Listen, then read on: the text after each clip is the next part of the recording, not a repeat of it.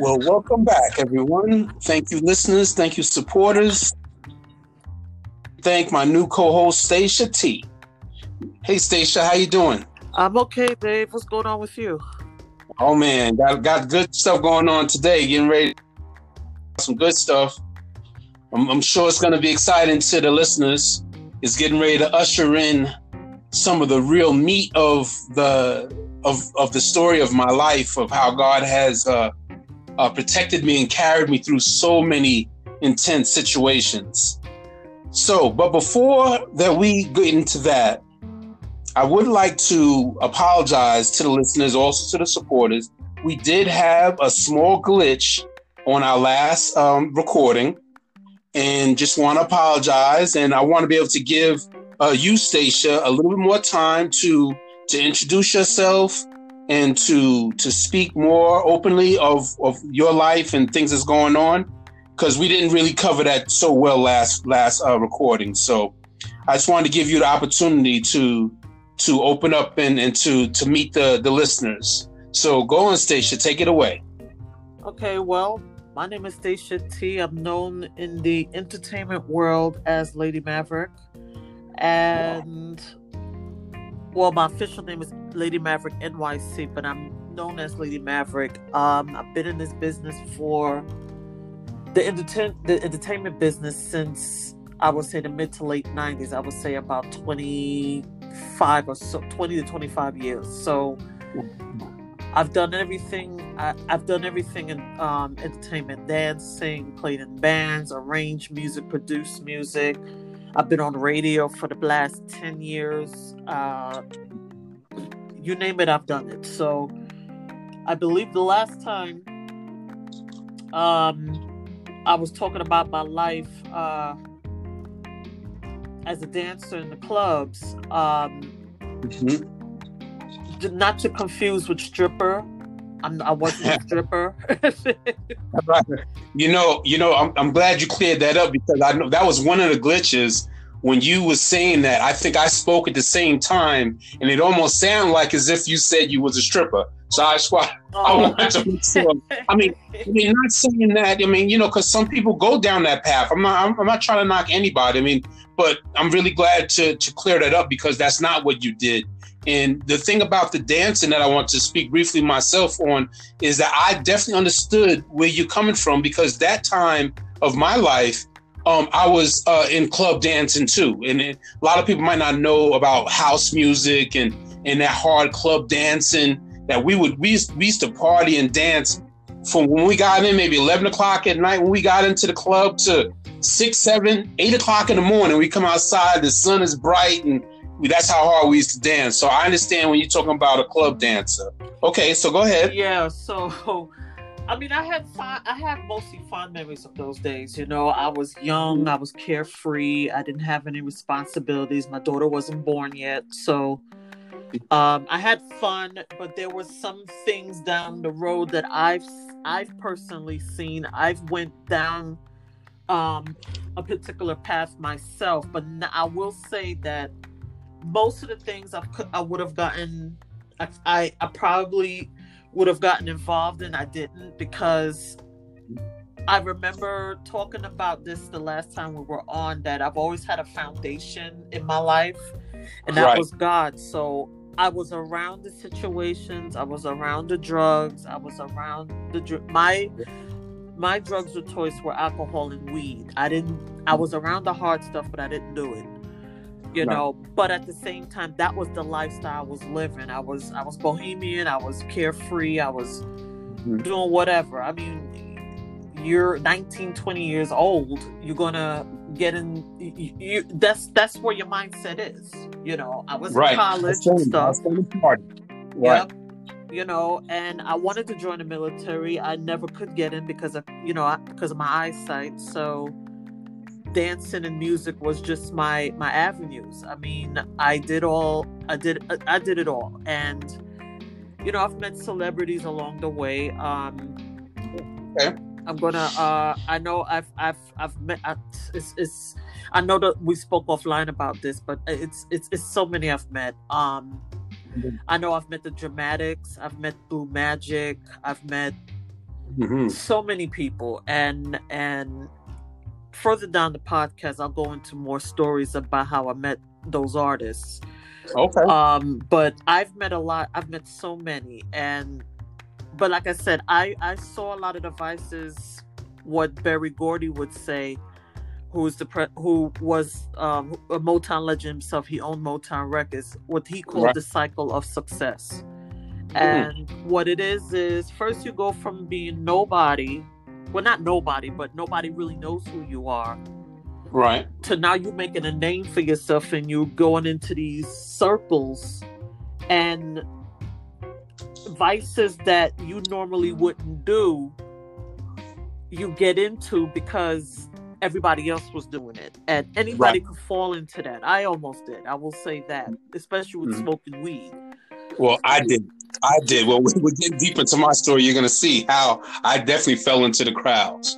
So go ahead. Yeah, so um like I said for the most part I skirted a lot of issues I would have um I would have been involved I would have been involved in, but I was a lot around a lot of it, especially being a dancer in the clubs and um towards the late 90s they started to phase us dancers out because the DJs I will I, I will say they were jealous because we were the ones that got people on the dance floor Right. Right. Right. and the DJs the DJs didn't like that. They wanted to be featured. So they started phasing us out towards the late 90s and I got into DJing after that. So it was like, mm-hmm. okay, well you could stop for one thing, but Right. right. so that's basically what happened. I went into DJing. I DJed before. I I learned under my dad and my stepdad, but dancing was my concentration at the time. But once they started phasing us out, we went and I went into DJing and um around that and and and fast forward to the late 90s I, I gave birth to Maya in 98 so a lot of that I had to stop because I had to raise her and in that business you're only as good as your last thing that you've done Right. so right. I put a lot of the a lot of myself I, I put a lot of the entertainment stuff I was doing on hold because you know I was a single Okay. mom and I started raising her. And Now I got just a quick question, real quick. Um, since you already fast forward, I want to go back just a little bit. uh, Um, didn't you, you? I think we spoke about this off off air. That you were saying that you, one of your goals were you wanted to uh, dance for the Alvin Ailey group. yes, I did. I did want I um that was always a dream of mine, and I I, I always Mhm. wanted to try out for his group, but um my mom didn't think that was a good vocation for me, so I never went to the audition. Okay. you know so that was the the reason why. She knew it was in my heart but she was like no you can't make dan you can't make money as a dancer. Well i did but but i didn't want to disrespect her. I was upset but you know you live in a mom's house so i never got to audition. However when i became more of an adult i started taking their classes at their school that i'm still doing to this day. So i'm still kind of doing what I want, what, what I would like to do, just not in a professional realm. I still take their Okay. their, their their classes. So, you know, especially with the COVID, the school has been closed, but they've been doing a lot of virtual stuff. So, I still do my stuff. I'm just just not in Okay. a per, in professional realm. So now I interrupted you again. I know you had said fast forward, and you was talking about um from '98. Right.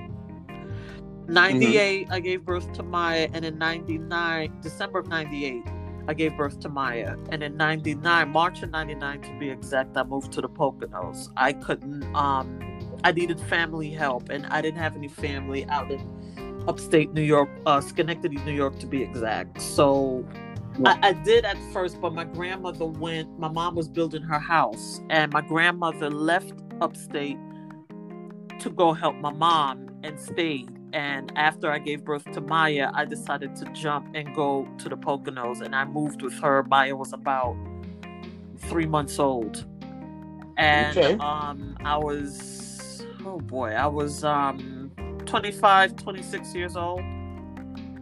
I would say, Mhm. and we moved to the Poconos after that, and it started my life. And I kind of started my life again at 25 years old with with a baby, you know, and in in the Poconos. Right, right. She's now 21, so I spent the I spent all her life in the Poconos. I've since moved to Pittsburgh okay. this year. Right. Okay.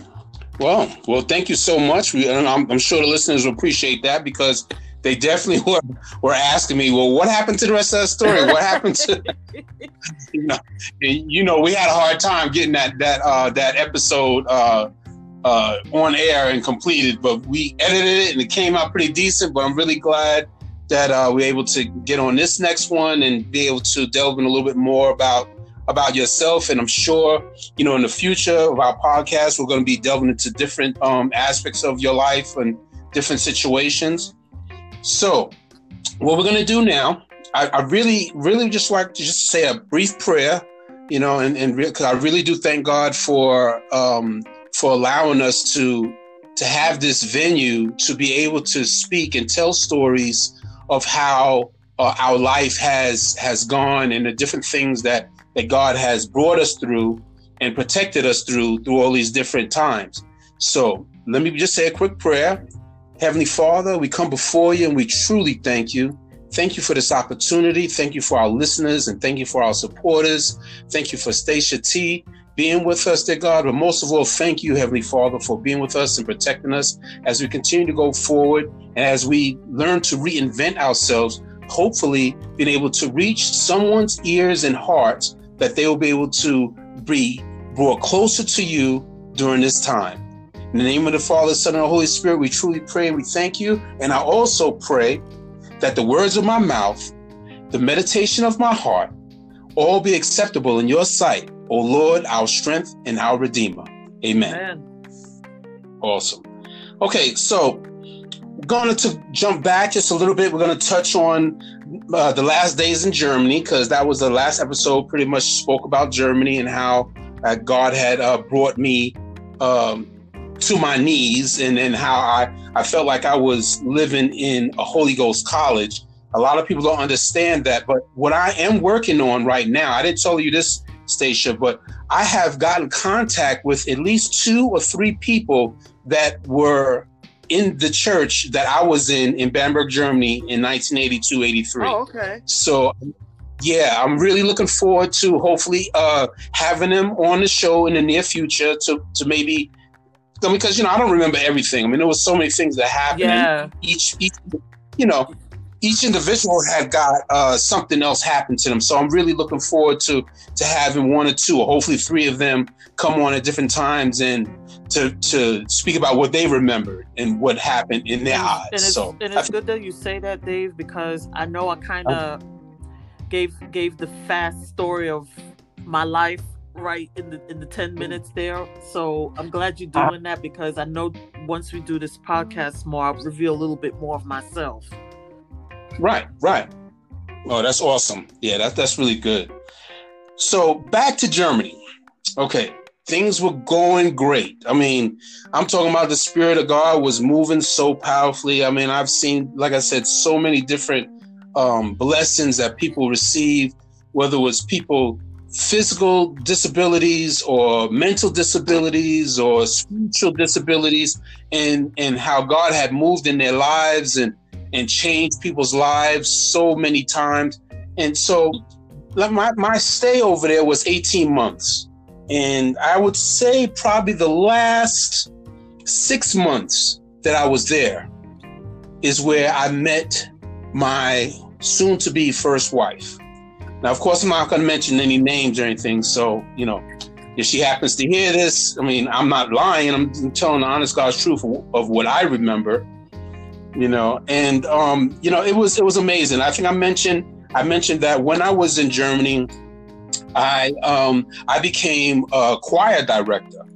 And it, first, we started, it was like a choir director of like four or five people. But before I left, it was a choir choir of maybe 42, 43 people. And we used to travel all over Germany and we used to um, uh, sing praises uh, to God to so many people. And that was amazing and t- to be able to do that, to reach so many people and it's amazing. Right when I'm thinking about it, I actually visualize one of those times, and we used to sing, and, and people would be touched so deeply. So I'm, I'm really I was blessed to be able to be a part of that for sure. You know, now meeting my first wife, I was also considered uh, like a deacon or a young minister at this time. Like I said, it was probably my last six, maybe five months of, of being over there.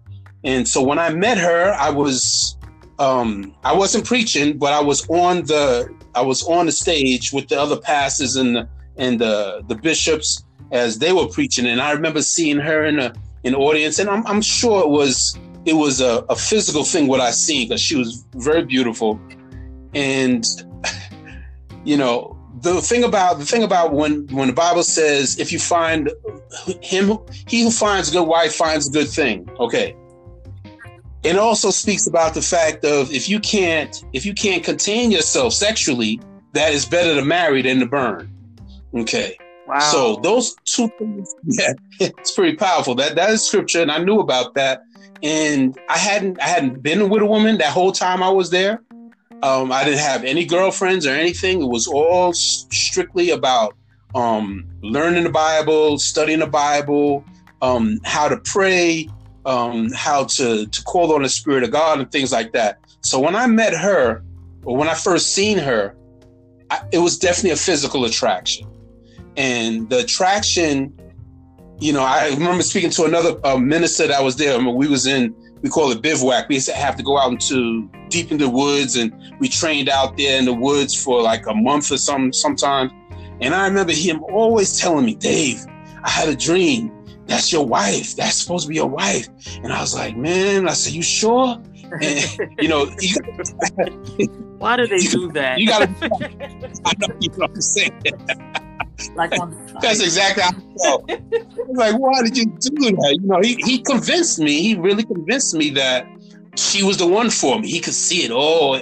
she, her and I walking down the aisle oh, and, oh, and this. And, and he, he sold that to me, and I believed it. And like I said, so so I got to meet her and and I told her, you know, you know how I felt. I felt like she was supposed to be my wife, and she was honest. She said, "Well, I don't, I didn't see that." She was honest. She was like, "I don't, I don't know about that. I don't mm-hmm. know." This now this is this is funny because I didn't think about this when I was writing my notes, but she had said, "I don't know. I don't know about this because God didn't show me anything." But that didn't stop me. I still pursued her. I still courted her. You know, we didn't do a lot of dating and stuff because only time we would see each other was when her church and our church came together. So it wasn't like she was in the same vicinity that I was in. She was in another part of Germany, but every other month or uh, maybe a once out of a month, her church would come to ours, and then that's how I would see her and so on. So like I said, this this minister, you know, he convinced me that yeah, she's supposed to be your wife, and I was like, all right, well, maybe you're right. You know, he uh, he was he was more into he was he was a minister longer than I was. I mean, I was I was probably what maybe 19, 20 at the time, and he was probably you know 40, 42 or something. So I, I considered him, you know, an elder as far as in the right. ministry but you know, hey, you know, like I said, you know, be careful when I, say know. to people, be careful when someone those says, those "Yeah, I think it was so funny. Oh my no god! Thanks to those who but, are elders, but some of y'all be doing the most. you know it. You you know it. You know it. And they don't realize what they they sending you down the path. They thinking they, they might thinking they're doing a good thing, but you know, honestly, when when when you the way this story ended, it wasn't a good yeah. thing at all. You know, thank God I didn't have any children um, with this with this um, with my first wife. So I'm very grateful for that because um, as you go into the story, you'll yeah, you, I, I, escaped that. I escaped that. God definitely uh, cleared me from that. So I was grateful I for that. You. Now, another thing about about meeting someone and and you know you think that this is for you counseling it is so important to have counseling with your not just the, the elder but a true uh, pastor someone that has studied the, the, the scriptures and really knows the plan that God has for us as far as uh, living a Christian life. Now, we had counseling, and this the counseling that we had was um, from Bishop Butler. That was his name. He passed away. What a great, powerful man of God. Oh my goodness. And but but um, we had counseling with him. We had counsel with my pastor. My pastor was a woman. Her name was Pastor Letty Collier, and she was also amazing, very powerful woman of God. But they both, on both different counseling, told us we think that you should wait. Wow, you know, that's deep. We think that you should. yeah, I mean, they, they literally told us we should. You should wait and, and get to know each other better. Because honestly, we did not know each other. I mean, like I said, we met the last five five or six months that I was right. there, and and we've maybe seen each other maybe six or seven times, maybe maybe ten. Let's say ten times safely that we've seen each other within those last six, uh, five to six uh, months. Wow! And with the counsel that we, yeah, it wasn't a lot of time. And they literally told us that we think that you guys should wait. But you know, like I said, that scripture that says it's better to marry than to burn. So if you start feeling like you can't contain your your sexual urges, then it's probably better that you marry than to have sex and and and and get into deeper trouble. But you know, right.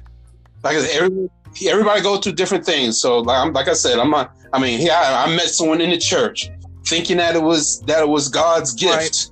And then I was completely and wrong. You know what's? You know, I, let me say something here. You know what's what's crazy about uh-huh. that is that you know I grew up, I grew up in the um, within a Christian household as well, and um, the the it's it's it's like you you get you learn the Bible and and you read those very words that you said and right I don't know if you felt this but I know there's many times that I in, in my dating when I was dating I used to feel guilty that I'm dating mm-hmm. someone I've never been married so you know right, so right. it's like th- there were times i don't feel it now but i would there were times where i would date or be somebody's girlfriend and then it doesn't work out it's like okay so what did i do wrong mm-hmm. you know right so right yeah. you you yeah. want to you want to follow what the bible says and then something doesn't happen right so you wonder is it me or was mm-hmm. it a life's force was it god that said no you know so right i don't right. know if you felt that way during that time with with with with your ex-wife that you found this person, you married her, yeah. and then things happened, you know. Yeah. No, I, I definitely felt that way because I, I felt like I made a huge mistake. A huge mistake. And I should have listened to the counseling. That that was the key. Listening to the counseling. And if I mean the counselor said, you know, we really believe in our hearts that this is what God wants for you guys. And they, they never said what what I appreciated with the counseling is that they they didn't say that they felt God wanted this God right. wanted that, but they didn't say that they felt that God is really leading them to say that we should be married. Oh, okay. So since so since they didn't feel like that, they would they felt compelled to say that they felt that we should right. wait. I mean that's that's fair. I mean that's that's honest uh, statement to say. If if I don't hear from God, and you want to know about getting married, and you know, I think the best thing if you didn't hear from God is to say, I think you should wait, get to know each other better, make sure that this is what, what not just what you two want, but is this what God True. wants? True. So you know, so that's that's how we ended up there. Now, now I can't say for a fact. Now this is a this is a t- touchy subject because um, you know we, we spoke a little bit about this off air, and um, I, I want to kind of introduce this one thing because I I am into reading books and I didn't get this book uh-huh. yet, but it's a new book. It's a new book and it's on Oprah's um, book club.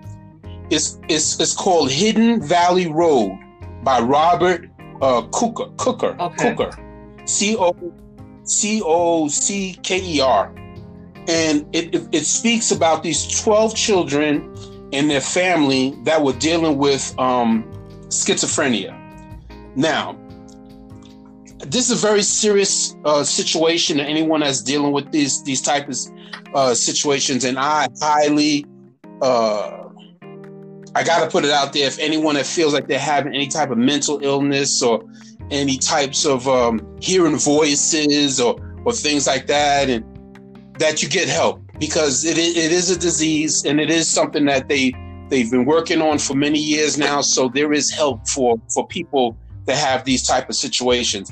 And the reason why I bring this up is because I don't I don't I want to I don't want to be very sensitive to this part of the subject that I'm going to speak about because um, it, it, it's very serious. It's yeah, a serious situation, yeah. and maybe this is why maybe this is why the pastors told us to wait to to know each other because I think if I would have waited and find out found out more about her and her family that I might have seen um, some of this illness and I might have might have been able to um, go a different direction. So so now I can't say for a fact that her family had any mental illness. However, I do feel like it was true. Okay. Okay, that's this is my feelings, how I, I feel about it.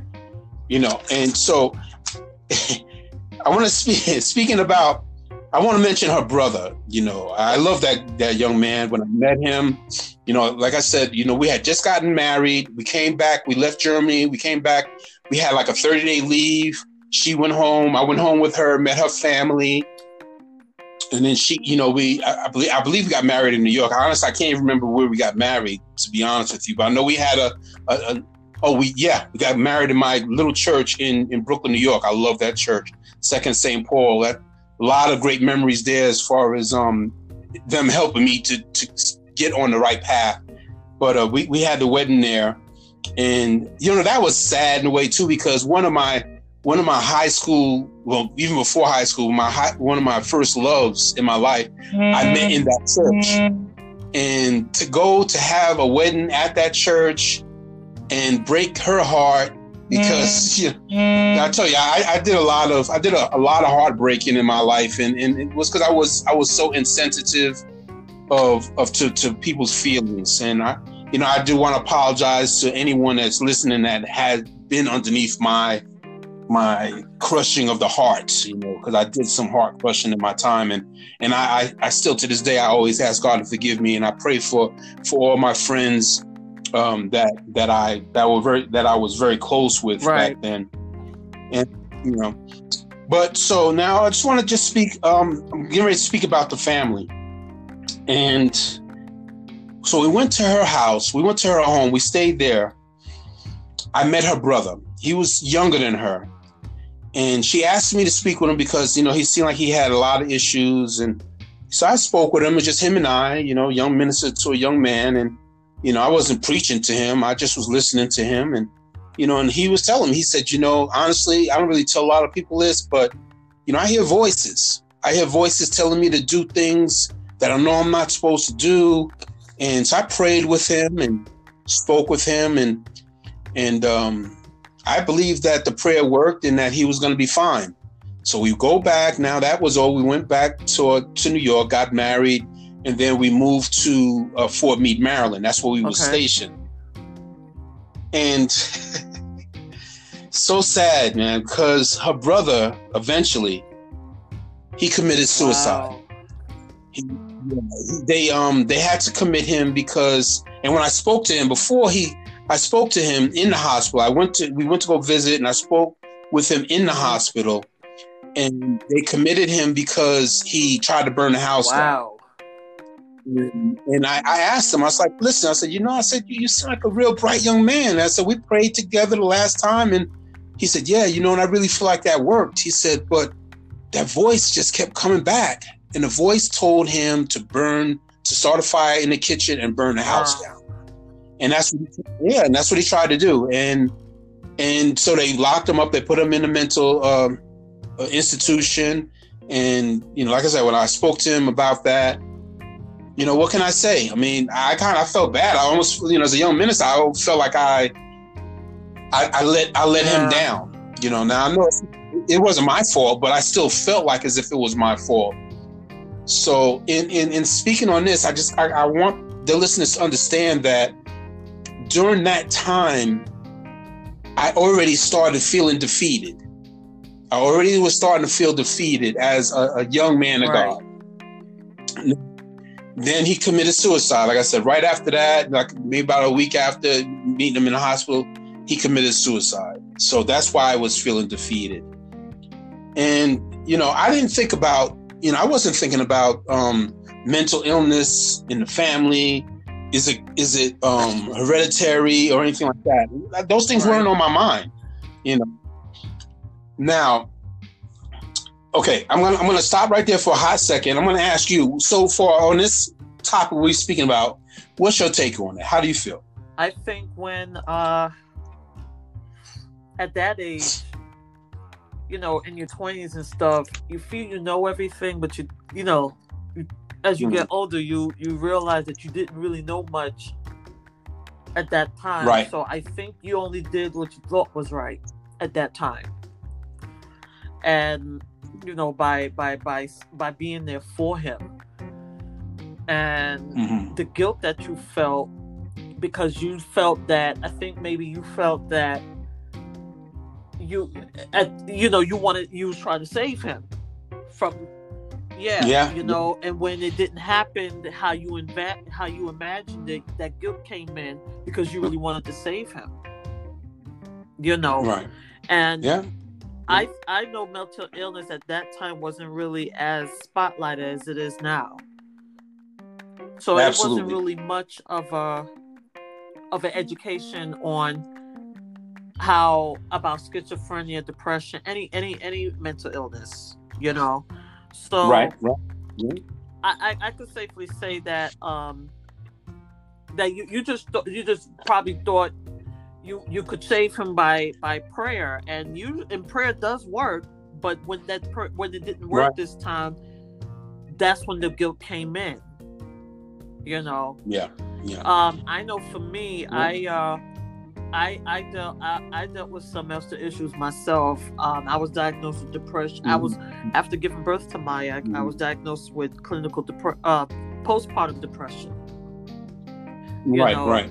which postpartum depression was to last, I think, maybe six months or so, or Okay, something wow. like that. But I can't remember. But um, when it went over that threshold, I still was having these feelings of anger, of sadness, of hopelessness, and everything else. So they diagnosed Right. me with clinical depression, and at that time, Mm. they prescribed me. Uh, I can't remember the name of the drug, but it was um, it was it was a controversial drug at the time. Controversial in the sense Mhm. that it was it had just came out and um, they didn't know all the symptoms and one of the symptoms was if you take it um, it could heighten those feelings of sadness. Right i Oh, forgot yeah. the name of the drug but it'll come to me. But um i never filled the prescription because i was afraid that that was going to happen to me. So i never filled Right. the prescription. But through catholic women's um through catholic it's, it's it's a I forgot the name of the organization, but it's through uh, Catholic Women's Church that I lived by. Um, they provided free counseling for me. So, um, Good, good, but good, when. I had to leave and come up there, I abruptly stopped the, the Mm. therapy. So, but I Right, thought. I was okay.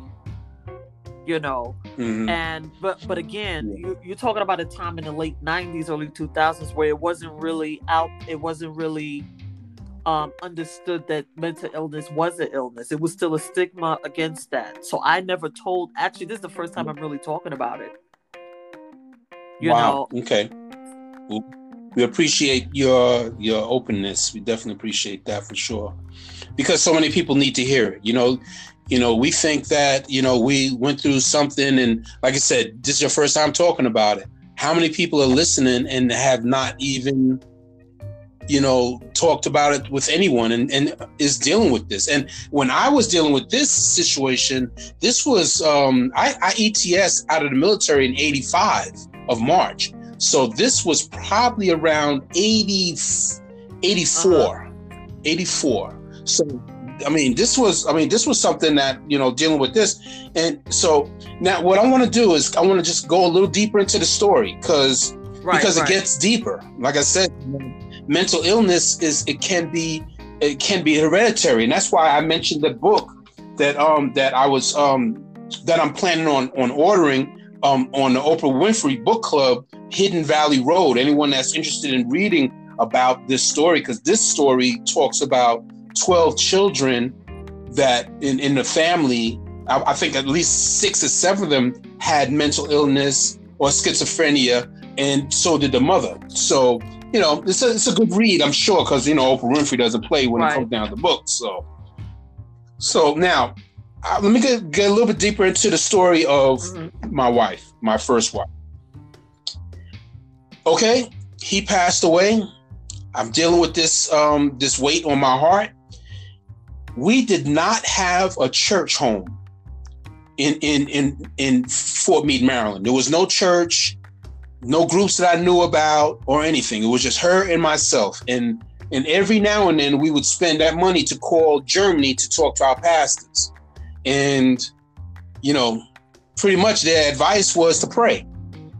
They would pray with us over the phone, and we would pray a lot. I would I would insist that we would pray on, you know, kneel on the, before the bed and say prayers and you know prayer before the food and things like that.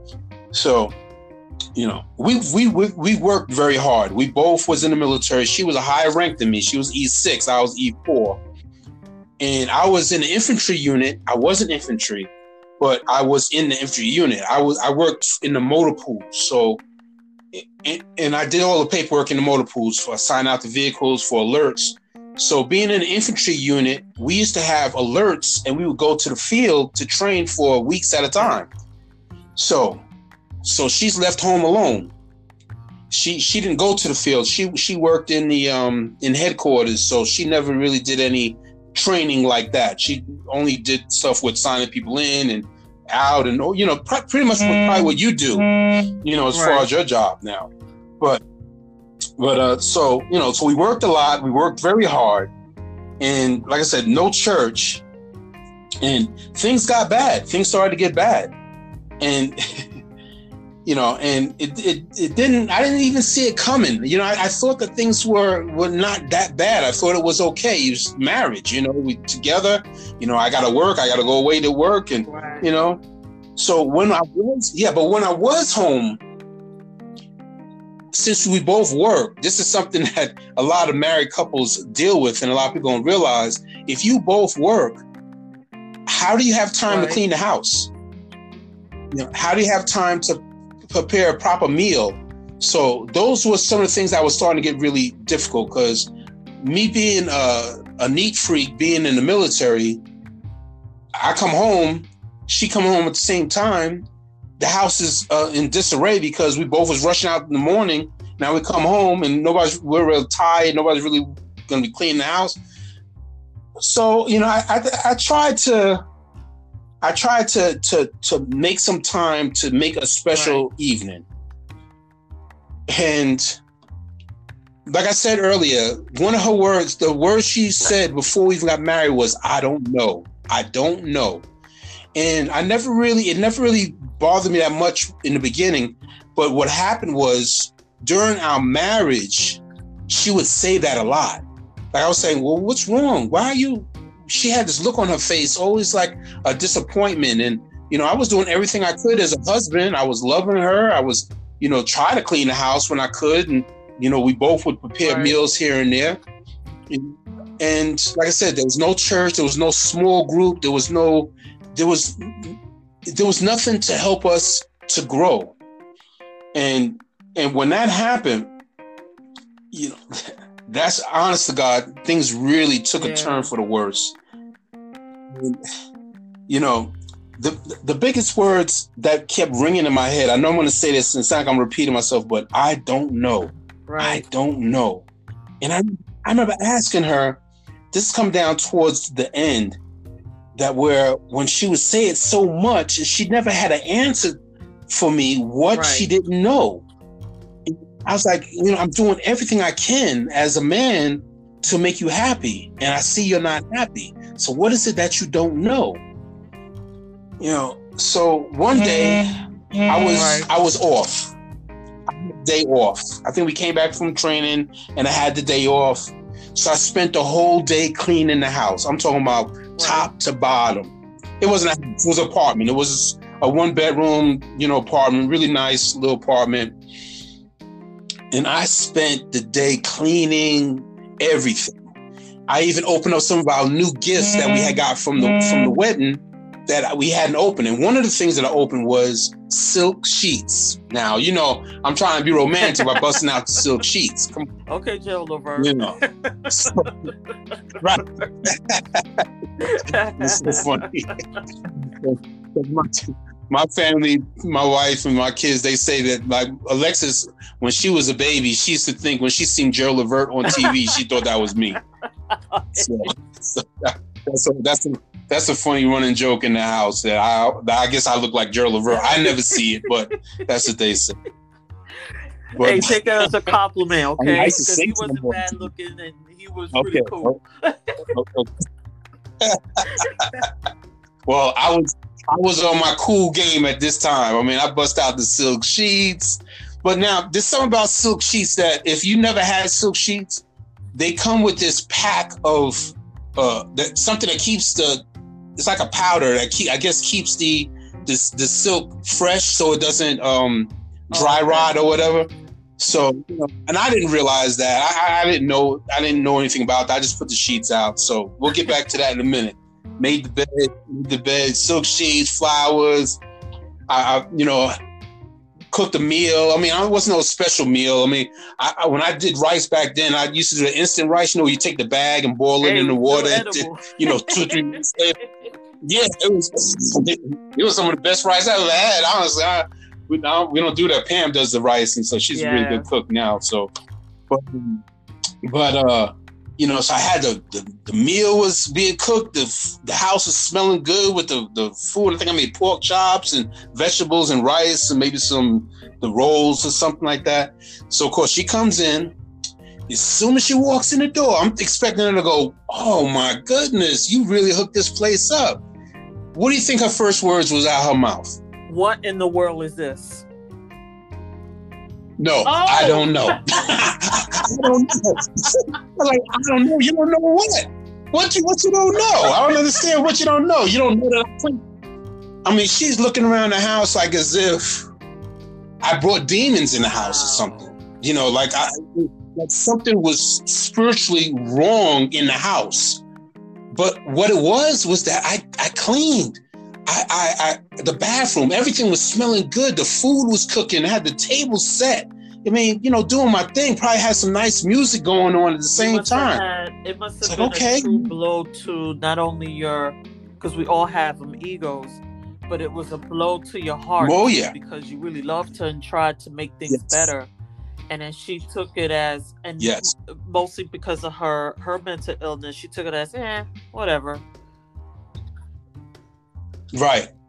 And yeah. it, it, it hurt me. It hurt me. I was determined to to fight that and to make this night a special night. Now, on that note, we're gonna take a quick break and we're gonna come back and we're gonna get into into the meat of this story right here. So after a word from our sponsors, we will be right back.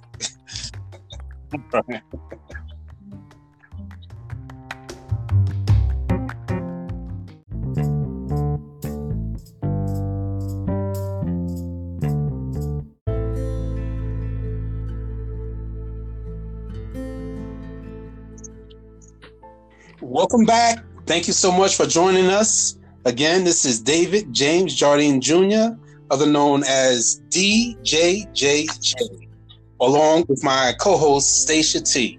Hey Stacia, welcome back. Hi Dave, welcome back. That was quick. it's not gonna seem quick when to the to the to the listeners when I when I put the commercial in there and everything, but you know. I know, I know. But so I just wanted to take a quick break because that that was a nice long segment, and I really appreciate that. Uh, that went really well.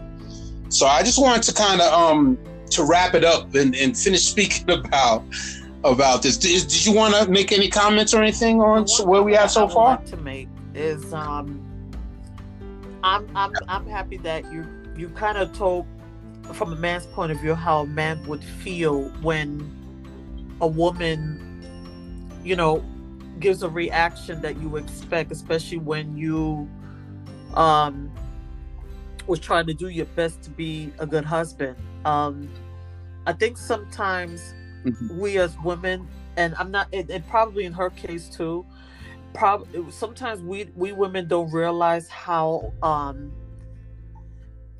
you know how how, how hard y'all try to make us happy I, I can't speak for all because right. I did date some really um, questionable people, but we'll get more into that. yeah, we all have. but for the most part, if you're with somebody that's trying to do the most for you, sometimes, sometimes as you know, we're only human, and sometimes we take it for granted. You know, um, yeah. we don't. Sometimes we don't know we are doing that so sometimes it's always good to have that communication mm-hmm. and stuff. But I know in your case, in this scenario, it wasn't really it wasn't really enough time for y'all to really sit down and say anything to really talk about it. And then y'all didn't know each other going into the marriage. So y'all didn't know how to communicate right. with each other at that time. So I'm just I'm just grateful mm-hmm. to hear from a man's point of view how a man would feel because you guys always walk around with some type of mask on like y'all could take the blows but sometimes right, we like right. to hear from a man's point of view at least I, I am speaking for me really how a man would feel when mm-hmm. you're doing the most and we just kind of brush it off you know right right yeah. Well, yeah, that that's huge. That that is huge, you know, cuz um I mean in any relationship, you know, there's always the one person that's trying to to do their best to be romantic or be um, open and and trying to win the heart of of their the one that they love. And yeah, it's true. If if the if the person is not receiving it properly, it is a blow to to the other heart. It is a blow. It, it is definitely a, a, a, definitely a hard blow. And but this thing, what happened? It happened this this night. this night, this all happened very fast. Okay, this this what I'm about to speak on all oh, happened oh, wow, in this one night. So that it was it was very very devastating. I mean, and uh, okay, so mm-hmm. those big words, I don't know. So I said, look, why don't you just go inside, get yourself cleaned up, go take your shower. I'm still working on the dinner. By the time you come out, have dinner on the table. We'll sit down, we'll have a nice meal, we'll talk about how your day went, how my day went, or, you know, maybe some things we need to just discuss about for ourselves. So go ahead, you go ahead and get yourself together. So she does, she goes into the bathroom I'm still cleaning, and cooking, or whatever. And I start hearing her in the bathroom. Now, now I'm a true believer in speaking in tongues. I mean, speaking, a lot of people don't understand speaking in tongues. It is a language that your right. soul speaks to God. And you might not even understand exactly what it's saying, but the, your spirit knows. So it, you know, converses with God and talks about things that needs to help you and it will better your life. Okay, so I, am a firm believer in that. I've, I've heard a lot of tongue speaking. I, I think about speaking in tongues. You should never speak in tongues with someone unless you have someone that's going to interpret what you're saying. Because if you don't, you're only going to confuse yeah. that person, and they're going to think you're crazy. Okay, that's that's pretty much a basic rule of, of speaking in tongues. person now speaks in tongues and says to you that they know what they said. well, honestly, there is a there is a there is a way that where I mean, this is someone that is really uh really living the true life of God. That God God can speak through them speaking in tongues and he can give them the interpretation and tell them that this is what I believe God is saying. Now, I believe that too, but however, it's very few and far in between because you know, really, it's a confusing thing for the other person, and how is that person supposed to right, really believe right. that that person said that? So say, I understand. Yeah. yeah.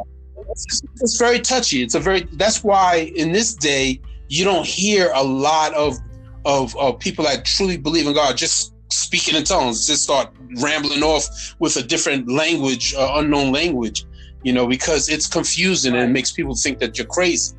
So, so now I have, I'm, I'm hearing her in the shower and she's speaking in some tongue, some kind of tongue language. And honestly, it was nothing I've ever heard before. And it sounded very scary. And I felt like she was not talking to God, but she was talking wow. to the devil. That's how I was feeling. But I want to, I didn't want to, um, oh, like what's the word? I didn't want to, you know, yeah, I didn't want to, I didn't want to do that. And I didn't want to, you know, try to feel like I was like telling her you're not doing this right, or I didn't want to do that. So I figured, okay, well, maybe, okay, well, maybe she's she's talking to God, and I just don't know the language. Okay, that's fine. So hopefully, this is going to be a good thing for us. She's going to come out in a in a different attitude, a different right. um tone. No, I was wrong. She came out the same look on her face and the same word. I don't know. I don't know. Like, look, come on now. You you really starting to really get to me with this. I don't know. So she's we sit down, sit down at dinner. The rice I was telling you about, she's eating some of the rice, and I, I promise you, she was eating the rice like as if it had wow. fish bones in it. Eating rice like there's fish bones in it. I'm like, well, what is what's going on with you? Why are you why are you eating that? There's no bones. We got pork chops and, and rice and vegetables. Why are you eating the rice like as if it got bones in it? I don't know. I don't know. I said, look, you're really starting to irritate me with this. I don't know. What is it that you don't know? So I finally got okay. her to tell me what she was thinking. She was thinking that I was trying to kill her. That's deep. She, yeah, she literally was thinking that I was trying to harm her, that I was trying to destroy her. And I was yeah. like, how could you even think that? I said, one that's praying with you on your on our knees, praying to God, calling out to mm. God. Mm. You know, I love you. I said, I love you. I said, I can't see how you could think that. She said, Well, I just don't know. I just I can't I don't know what to tell you. I just that's how I feel. I just feel like you you trying something, you're trying to destroy me and you're trying to kill again, I did not put two and two together that this was possibly the same type of episode that she was dealing with, wow. like her brother was dealing with. Yeah. Now again, this is all in one night. This is all in the same night. So, okay, we finish eating. All right, let's let's go and pray. Let's go before let's go before our bed and pray. We pray, call on God again get up, we go into bed, get a little romantic, you know, cause I'm trying to put right. all this I don't know stuff behind me. You know, and I remember, I, am trying to remember the sequence because I'm not, it was so long ago, but I, I remember I have to stop right there because what happened was during that I don't know, I don't know thing, she might have told me that before, but I really remember her telling me that that night that she thought that I was trying to kill her. But somehow, some way, I got to speak to my mother on the phone and told my mother, I said, Mom, I don't know if I want to, if I can deal with this because she's feeling like she thinks right. she thinks I'm trying to kill her. So I said, I said to my mom, I said, I don't know, I might have to get out of this marriage. I think I made a big mistake. She said, Well, Davy, she said, you promised before God and all those witnesses that you will stick with this marriage till death do you part. And I remember asking my mother, I said, Mom, I said, Do you want me to leave this marriage by death? She said, No, I think you better leave if it's that bad. it was funny because mom was mom was true. She, my, my, my mom, I feel like my mom was a saint on this earth. That's how I felt. My mom was amazing. I'll, I'll talk some more about my mom in the future, but but uh, when she told me that, I was like, okay, yeah. I said, yeah, I guess I'm, i might have to get ready to plan to, to make this exit. Now, that night, we when we was in the bed, and honestly, I believe we did make love, you know, because I was really trying to do the whole nine yards of being the man, trying to show I really love her. I woke, I woke up out of a sound sleep like that, and when I woke up, she was kneeling over me and she had a pillow in her hand, and it was like she was getting ready to Oh. put the oh. pillow over my face. I jumped up out of the bed, fell out of the bed, hit my head on the nightstand. I got up. I said, I'm out of here. I said, You are not going to kill me, thinking that I'm trying to kill you. I said, No, I oh can't live like that. It's not going to happen. And I, now, the, the strange thing about this, and I spoke to my brother about this, and he reminded me that that night, I started packing. I was getting ready to go. I was going back to the base. I wasn't staying in no more. And she was flipping out, throwing stuff at me, jumping on my mm-hmm. back. Mm-hmm. And right when that was happening, Oh boy. a knock was at my door. It was my brother, my older brother Tony. And and he said, Dave, he said, what in the world is going on? I said, man, I got to get out of here. You going to help me? He said, yeah, let's go. He said, he said, Dave, you know what? I was on my way from South Carolina to New York. I was going home to visit mom, and something told me to stop by Maryland and see how you were doing. Yeah, it was that crazy. And I got out of there, and that was it. And then that was really the end of our marriage. But the prayer that preceded that was when I spoke about Revelations, uh, I believe it was Revelations um, 3.15, where God says, I know your deeds, and I know that it's, I'd rather you be hot or cold, because if you are lukewarm, pretty much at the time of judgment, I'm going to spit you out of my mouth. So I was like, God, I said, I, I've been through so much right now. Right. I don't think I can be hot anymore. I said, I'm, I'm devastated, you know, from the from the, the brother committing suicide, from this woman trying to kill me, and and I, I just have to make a different change. I have to change. So I said, God, and this was my prayer. And I'm not saying for anyone to make this prayer because I believe I made a big mistake by by using this this scripture as an scapegoat for me Right. to not be hot for God. I could have still been hot for God. I could have still, Right. you know, uh, did what I was supposed to do, but I didn't. I decided to that I wasn't going to be hot. I was going to be cold because I didn't want to be in the middle. I didn't want him to spit me out of his mouth during at the day of judgment. So that prayer, to me, was the ultimate prayer that led me to this path of destruction that I was on for possibly Wow. the next seven years. And this is what we're going to get into in the next episode. Um, after I after I left her and how bad things had gotten, and um, the fact that I I just barely got was able to get out of the military Wow. uh, without getting kicked out because my had gotten so bad and the things I've done was so bad. But um, I did. I was able to get out. I was out. They called it other than honorable discharge. So after seven years, um, I w- it changed over to honorable discharge. So of course now I'm I'm Yeah, like honorably discharged. Yeah, I think Yeah. they call it chapter thirteen. It was a difference. Chapter thirteen and chapter fourteen was the difference of you being kicked Right, with right. no benefits whatsoever. Yeah, yeah. So, but so I, I did have the benefits and everything worked out. But but like I said, that prayer that I made had changed my life dramatically. So that's we're gonna end. We're gonna end our episode on that. Do you, you have any any comments You for know how powerful I, that I was? usually have uh, a word or something in my mouth. I don't have one now. I know. It was I- I crazy. feel I'm like trying to tell you, it's so know crazy. the emoji with the with the with the with the head exploding. That's how I feel. yeah, yeah. Boom. You blew my mind with that one. yeah. Yeah, yeah, that was a deep one. So I, I hope our listeners enjoyed that story, and hopefully they're able to take something from that as far as um, you know, don't you know, one, if you plan on getting married, get counseling. If you're in in in a marriage, and if it's not working, get counseling and listen to the counselors. You know, because you know we didn't do that, and I, I think I think I could have avoided I could have avoided all of this if I would have listened And you know, it was funny because my mother used to say all the time, "I don't listen." My, my I hear you. Yeah, she was so right. I was a hard headed kid, and you know, I, I went through so many things because of being so hard headed.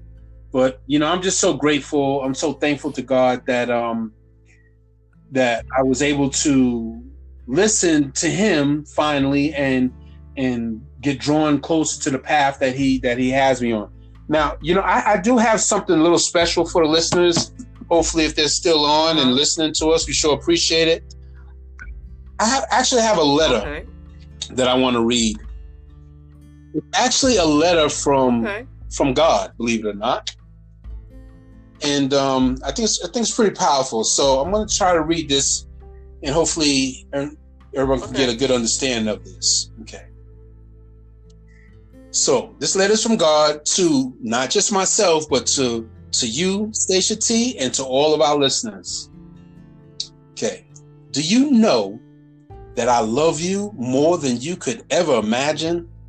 In fact, before I created the universe, I had you in mind.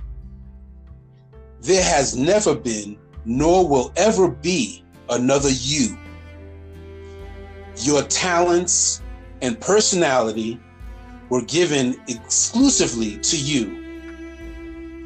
And they are what make you special and unique to me.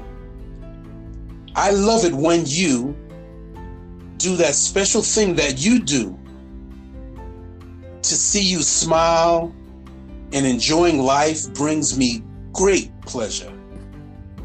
Now, I know that life isn't always easy, and at times you found it tough, tougher than you ever expected. In some of the dreams you dared to dream, like that one big dream that only you know about, that you never fulfilled, it may seem silly now, or even impossible. Or is it too late? But don't give up. Life isn't over yet. I still have big plans for you. I've also noticed your disappointment when you think about that big disappointment in your life that only you know about. But don't worry, I'm greater than that problem or any problem you have ever dealt with. I am greater than your hurts and your failures. I am greater than your disappointments and your fears. I am. Trust me. So, here is what I want to say to you Come to me, and I will carry you. I really mean it. You don't have to do this on your own. I will carry you when the weight of life gets too heavy. I will carry you when you're hurting and feeling alone in your pain. I will carry you when you're afraid and not sure which way to turn. If you're ready, I'm ready. Just let me know. I love you more than you can imagine, and I want the very best for your life. Love your Heavenly Father.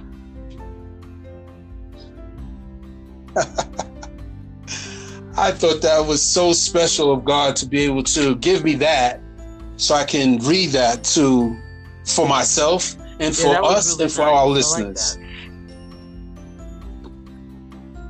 Thank you. I thought it was special. I thought it was real special. I know when I first read it, it touched me, and I felt like it's de- definitely important for for that to be read on on this podcast, so the listeners can uh, get a, a sense of how we believe in God and that we believe that He is there for us. Yeah, So that really put a smile on my face.